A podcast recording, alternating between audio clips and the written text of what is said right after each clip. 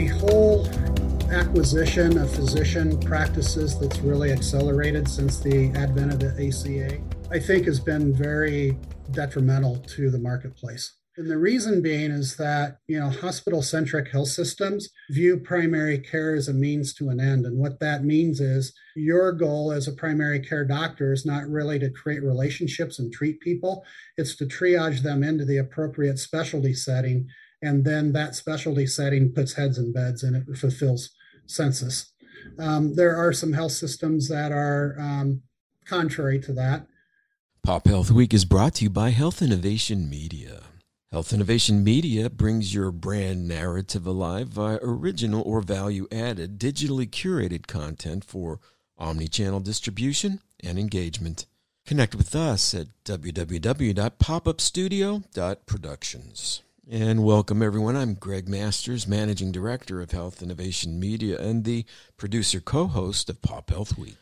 Joining me in the virtual studio today, as always, is my partner, colleague, and lead co host, Fred Goldstein, president of Accountable Health LLC. On today's show, our guest is Scott Haas, Senior Vice President of Integrated Healthcare Metrics at Wells Fargo Insurance Services USA, Inc. Scott earned a Bachelor of Science in Business Administration and Economics from the University of Nebraska at Kearney he holds the Chartered Life Underwriter, CLU, and Registered Health Underwriter, RHU, designations. So, Fred, with that introduction, over to you. Help us learn more about Scott's work at Integrated Healthcare Metrics. Thanks so much, Greg. And Scott, welcome to Pop Health Week. Yes, thank you. Yeah, it's really a pleasure to have you on the show. We've obviously known each other for quite a period of time, talked about healthcare and all the little nuances in there, and really consider you one of the experts in this area, especially looking around analytics and what plans do and employers do. So, why don't we start with a little bit of your background and the company you work for? Yeah, so um, I've been in the industry for over 37 years now. Um, having started my career out of college with Mutual of Omaha, which I'm going to age myself here, especially, is that at the time, Mutual of Omaha was the third largest health insurer in the industry behind Prudential and Aetna, of which only a form of Aetna is actually still standing, and Prudential and Mutual are nowhere even on the radar screen. So um, it's been a rather interesting uh, adventure um, from that point in time to where um, I am today, which is part of a national healthcare consulting practice that's within USI Insurance. And um, we're rather unique in that um, my two principal partners, um, we all three bring very unique skill sets to healthcare. Uh, one of my partners is a clinical pharmacist who has built two PBMs from the ground up, um, of which I was one of those uh, initiatives in building a business plan for the Regence Group back in the mid 90s. Um, Regence was is a holding company of Oregon, Washington, Idaho, Utah Blues, and myself and two of the medical directors from Oregon and Idaho got together and basically we're trying to figure out, you know, how to come to consensus within the four states on the appropriate direction for, you know, PBM strategy, and essentially hired uh, who an individual who's now uh, my consulting business partner hired him in 1995, gave him a blank slate, and he and I and a number of other people basically built the first version of Regence RX from the ground up. And so that was his second foray into that. He uh, was actually one of the uh, founders of, of what was once Value Health and then evolved into Express Scripts. So it was all part of that back in the 80s and 90s. And then my other partner is rather interesting background is a certified risk manager both employee benefit and property casualty licensed and comes out of the managed care industry and within wells fargo and now within usi we were the only business unit that um, did consultative underwriting and placement of hmo and provider excess reinsurance which is a very unique narrow niche that is really what has enabled us to create risk management data analytics um, that we apply in the managed care space. So we work with any organization that is at risk for Medicaid, Medicare Advantage, or commercial health insurance risk where we are actually looking at first dollar data and creating risk transfer, risk management strategies for these, you know, HMOs, ACOs, however you want to brand them. And then my role is really transcends the PBM and the managed care um, disciplines, but we take the skill sets that we've created and we apply healthcare risk management technique into the employer space. And that has really evolved into a lot of different directions because of the fact of, you know, the Affordable Care Act influence on on the marketplace, and then um, just the constant escalation of care and looking for um, different types of alternative delivery and alternative financing of healthcare within the employer space.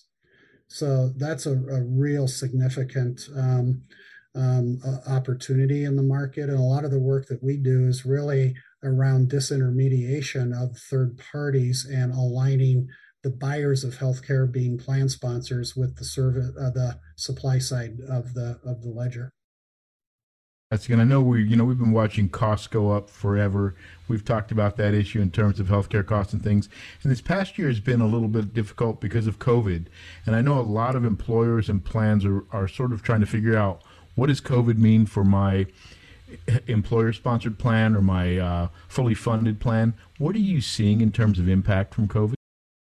Yeah, I think that we're seeing both direct and indirect costs really hitting plans uh, a lot harder now than I think we anticipated and that the market thought was going to occur. Um, and we're getting it in, in two sides. One, you know, we went into the shutdown that occurred in March of 2020 through April, May timeframe. Um, and, you know, in my opinion, that created a, a very significant disruption on two fronts. One, is it just ripped the band-aid off of the scab that we call fee for service and really expose the shortcomings of fee for service as a financing uh, way of paying for healthcare. But number two, which I think is is even that is more um, disruptive in my mind, was it really challenged employer sponsored healthcare in that you know within a very short period of time, we had something like 40 million people become unemployed and out of that 40 million, depending upon which source you look at, as many as 12 to 15 people became uninsured because of the attachment of, of their healthcare being attached to their employment.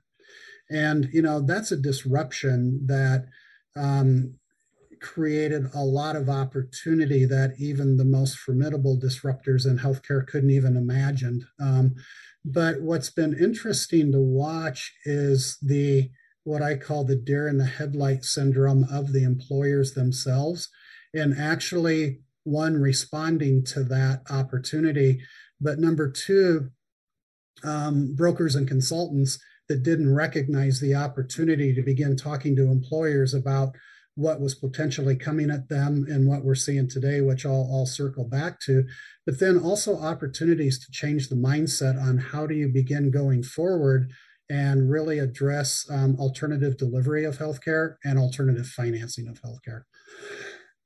Excuse me. And so, to, to get back to your question specifically, Fred, um, we are beginning to see um, double digit trends begin to hit in this renewal cycle in the form of direct cost attributable to COVID. This would be your testing, this would be all of the um, services that employees are seeking related to COVID. And um, you know, across our retail book of business, we are observing um, some pretty substantial claims. I mean, we have a group in Idaho, for example, that has about 700 employees that had a 1.2 million dollar COVID inpatient claim. Fortunately, that person survived. Um, you know, unfortunately, they were in a for-profit hospital, um, which you know created some difficulties, but that's a separate issue.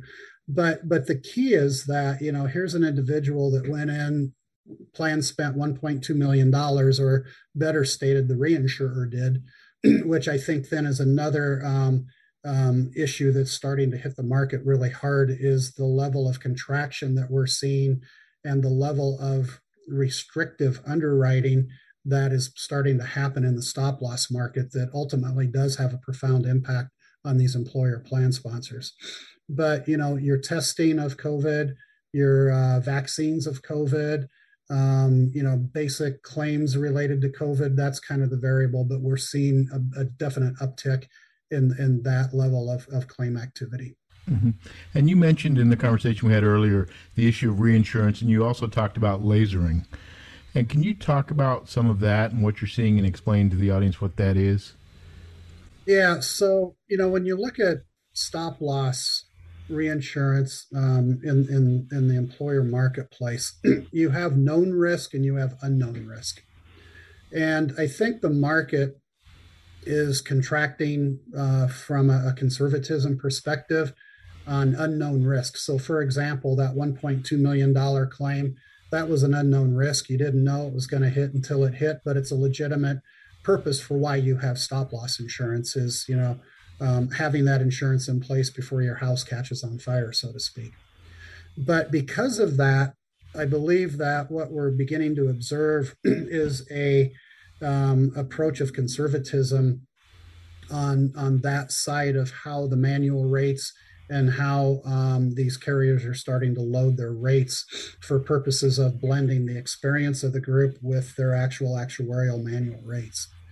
But the second piece is in the known risk, and that's an area where um, lasering is a technique that um, the stop loss carriers will use to say that we can see within the data and information that's provided that you know you have three cancer cases or you have two specialty drug individuals and because those are known risks we are going to um, either exclude them from the stop loss, so then the plan ends up taking 100% of that exposure, or we're going to put a different attachment point on those individuals, which you know we're going to more equitably share between the employer plan sponsor and the stop loss carrier in that risk exposure. and the unfortunate part, and I think then this goes back to that indirect impact of COVID, is that we are observing a substantial increase in cancer claims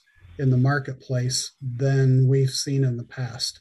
Um, we have, you know, one account that we work with up in Montana that's about 600 employees, where um, in this past plan year, being the bridging from 2020, where we have, you know, three or four frequent flyers that are ongoing cancer, but we have new emerging cases um, that are about 10 times the national norm that have started to hit some of our accounts.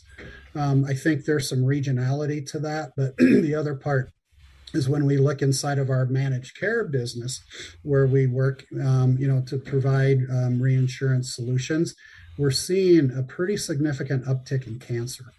And I think what our opinion is is that that is the result of individuals who either did not get early, you know, diagnosis and get, you know, and and have treatment start, you know, really quickly, as you would normally see in, in, in a, a non-COVID environment. And then I do think that there were some people that um, really delayed seeking care or the care that they were having for the cancers they already had was disrupted and it was delayed. And I think now the magnitude of those cases is much greater than what it would have been otherwise. You know, that's fascinating. They really talked about this issue. You know, for a while, we're saying all these people are not being able to get in because of COVID or they can't um, they're they're uh, afraid to go to the clinic, or maybe the clinics had to cancel services, et cetera, or the hospitals had to cancel uh, cancel these services, and that's in effect what you're talking about. Yeah, I mean, and and I believe we're seeing it again right now, where people are sick who do not want to go to the hospitals. Um, you know, this is anecdotal, but a recent uh, client that we've worked with for years called us last Sunday and essentially said we had one of our employees pass away. And, you know, we started looking, you know, to file a life claim and, and do that type of work. Um, the individual had chest pains on Saturday, and his wife said, "You know, let's get you into the hospital." He said, "No, no, no, I'm okay," and uh, he passed away on Sunday of a massive coronary event. Um, you know, again, anecdotal, but I have a feeling that that's happening more times than not across the country right now. Now, cynically, I guess mortality is less expensive than morbidity in the healthcare system, but you know that I think is something that we're beginning to start to see happening more and more. Mm-hmm. So, have you been talking with your various clients about, and and is is that sort of why you're projecting these larger increases in premiums coming up, these double digit increases because of these issues of delayed care, higher costs for COVID, et cetera? And if you're just tuning in to Pop Health Week, our guest is Scott Haas, Senior Vice President of Integrated Healthcare Metrics at Wells Fargo Insurance Services USA, Inc. For more information or to follow Scott's work, go to www.usi.com. Yeah, it's, it's those types of issues. Um, we're seeing uptick in utilization across the board. but then the second factor that is just killing the entire employer uh, marketplace right now specialty drugs. It's just absolutely out of control. I mean, when you look at the fact that we have so many new entrants into the specialty marketplace, many of which are really marginal, in my opinion. In our opinion, I defer that back to my partner on his clinical expertise. But you know, you look at the the um, Alzheimer drug in the process that just occurred at the FDA, and you're beginning to see a real knee-jerk reaction coming from, I think, grassroots organizations that are really starting to question. You know, the FDA is an institution whose primary funding source is pharma, which is a problem in and of itself. I mean, you know, let, us face it. Um, but when you look at a number of the drugs that are being prescribed, um, you know, there's beginning to be much more work, and it's typically it's coming out of the entrepreneurial side of healthcare, where they're looking at these drugs and they're basically saying, okay, it went through the prior auth process that seemed to you know be validated. However, let's start checking two weeks, a month, 45 days, 90 days out. Is the drug actually working? Is it doing what it was supposed to do? And, you know, should you now be continuing to pay for that? And that is a discussion that's coming into the marketplace that I think is long overdue, but one that um, is very difficult because a lot of these patients, you know, then you're looking them, you know, square in the face and saying, you know, this didn't work. Sorry. Um, and and that's tough. That's not an easy place for an employer plan sponsor to be. Uh huh. And and obviously in the in any of those cases, obviously the physician who's prescribing it has to in essence agree, or they're going to continue to prescribe it, or the plan will just cancel it. Yeah, and I think that's the challenge that's going to really have to happen here. Is you know the entities that you know are clinically determining that the drug is or is not working are now having to work with physicians um, who have to basically agree or disagree with that. Huh. And I know you you brought up obviously this issue of pharmacy and some of the things around trying to get that to a better state of care. And one of the areas I know we've talked about, and you've been very focused on this, is how do you create those uh, those plan approaches or those clinical approaches for employer groups to maximize the health of their employees and minimize the costs. And I, and I know one of the areas you've looked at is this issue of using primary care in a capitated model. Can you talk some about that and what you're seeing and why you've done that? Yeah, so you know, as I said, you know, a lot of the work that we're doing now is creating alternative delivery and financing. And having come out, you know, with our DNA being strongly embedded within managed care, we have observed in the Medicaid programs and the Medicare Advantage programs that primary care medical homes work. Um, it's been a successful, um, you know, uh, process of evolving, you know, the the governmentally funded programs um, you know, using primary care as that point of, of contact between the member and the physician, and then basically using value based type techniques to enhance the relationship between the primary care doctor and the patient.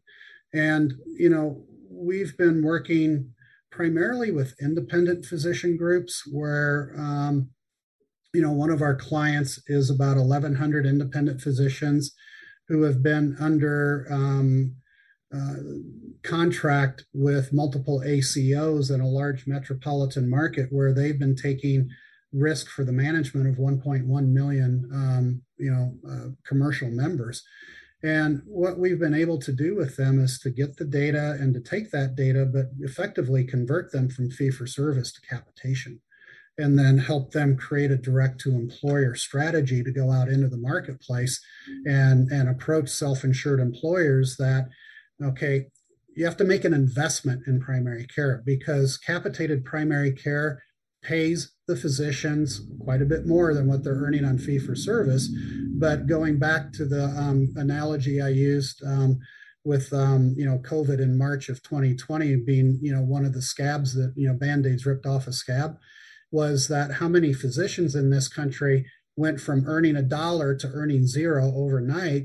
And then as that occurred, how many patients lost their access to those physicians and now I think that is a direct correlation to what we talked about a moment or so ago about, you know, what are we seeing in increased trends? And I think there's a direct correlation back to that.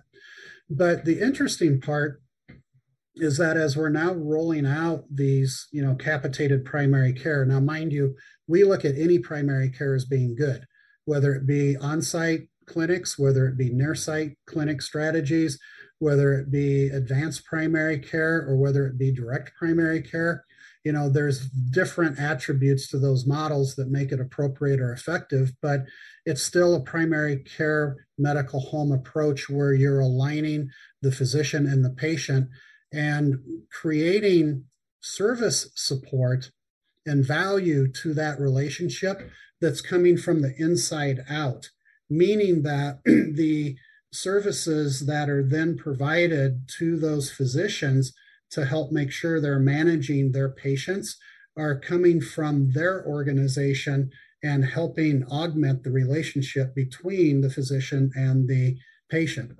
So, for example, the example I was using of, of our client um, on, on, the primary care client, um, they actually have pharmacists on staff and the capability that when a patient is and a, and a physician are having a, an encounter, that whether it's virtual or whether it's face to face, that physician can basically bring an iPad right into the conversation on a face to face encounter and introduce them to the pharmacist that is now going to basically work within that environment and work with that patient and be assigned to that patient for the journey of the you know medicine medical therapy that they're basically going to subscribe.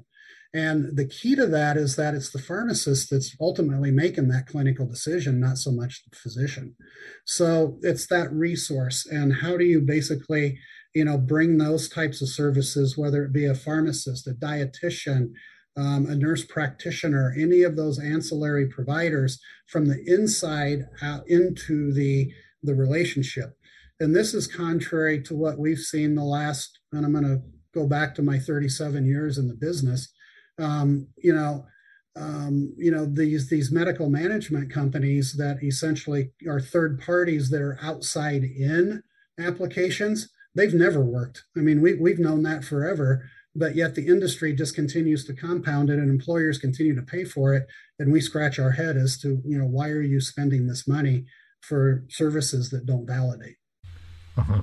And as you think about these um, primary care practices, adding in, you've also so these are typically globally capitated primary care doctors. Yep, yep. That that's our ultimate goal is to bring a you know. Uh, well, there's two two answers to that. One is capitating the primary care component. So we have a set bundle of, of services that are within that capitated model certain of that will fall out into a fee for service on you know variable low volume stuff but for the most part you know it's taking capitation and then ultimately you know we could move them into a global cap in, into the um, into the employer market uh-huh. And are you getting a decent response from employers regarding interest in this, as well as from primary care physicians on that side being interested in this model? Yeah, primary care physicians, absolutely. Um, they're a little shy. You know, I mean, you can model a capitation rate where you double what they're going to earn, and and it's guaranteed because they're getting paid on a per patient per month basis, right? So you know, the the physician themselves, you have to basically show them the math and make sure they're comfortable.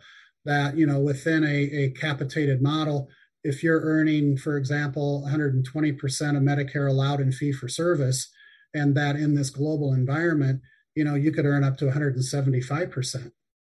You know, but you got to prove it. You've got to show them that. So the physicians are coming along, I think, a little bit quicker because they they get the math.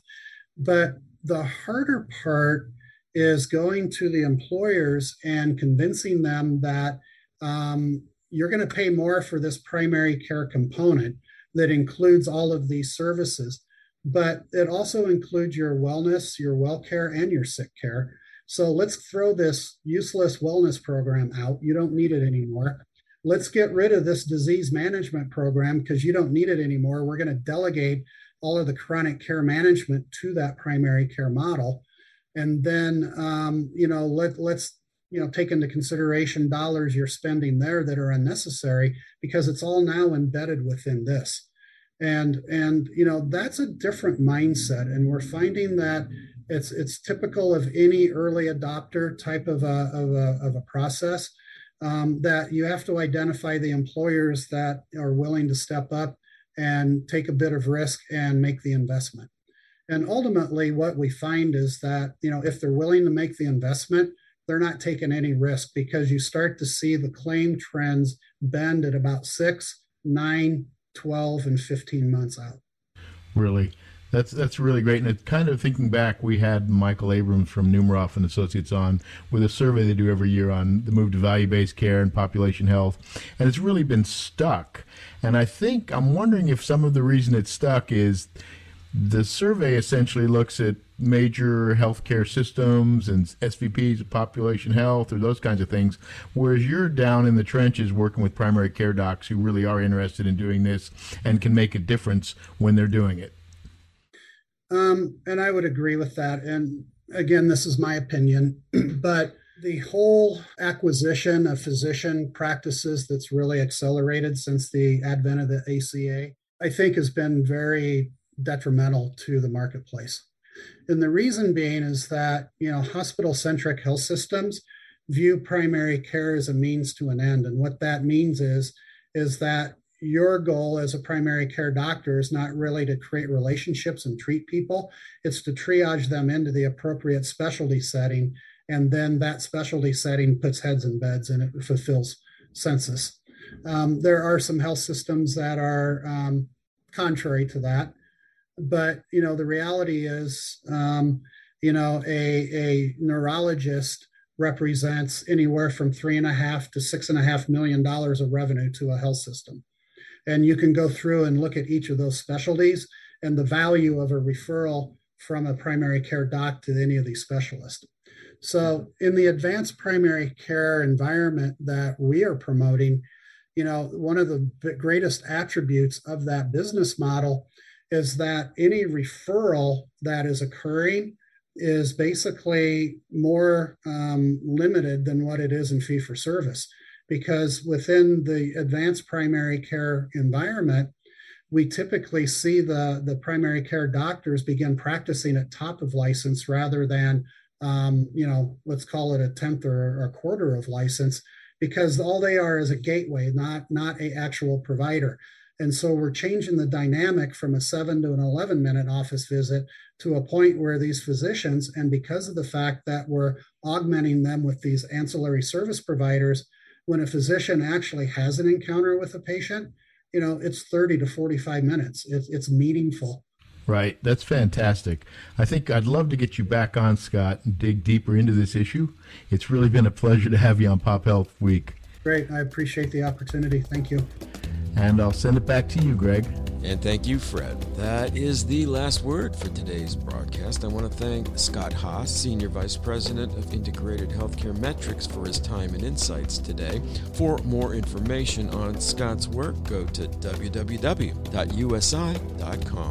And finally, if you're enjoying our work here at Pop Health Week, please subscribe to our channel on the podcast platform of your choice and do follow us on Twitter via at Pop Health Week. Bye now.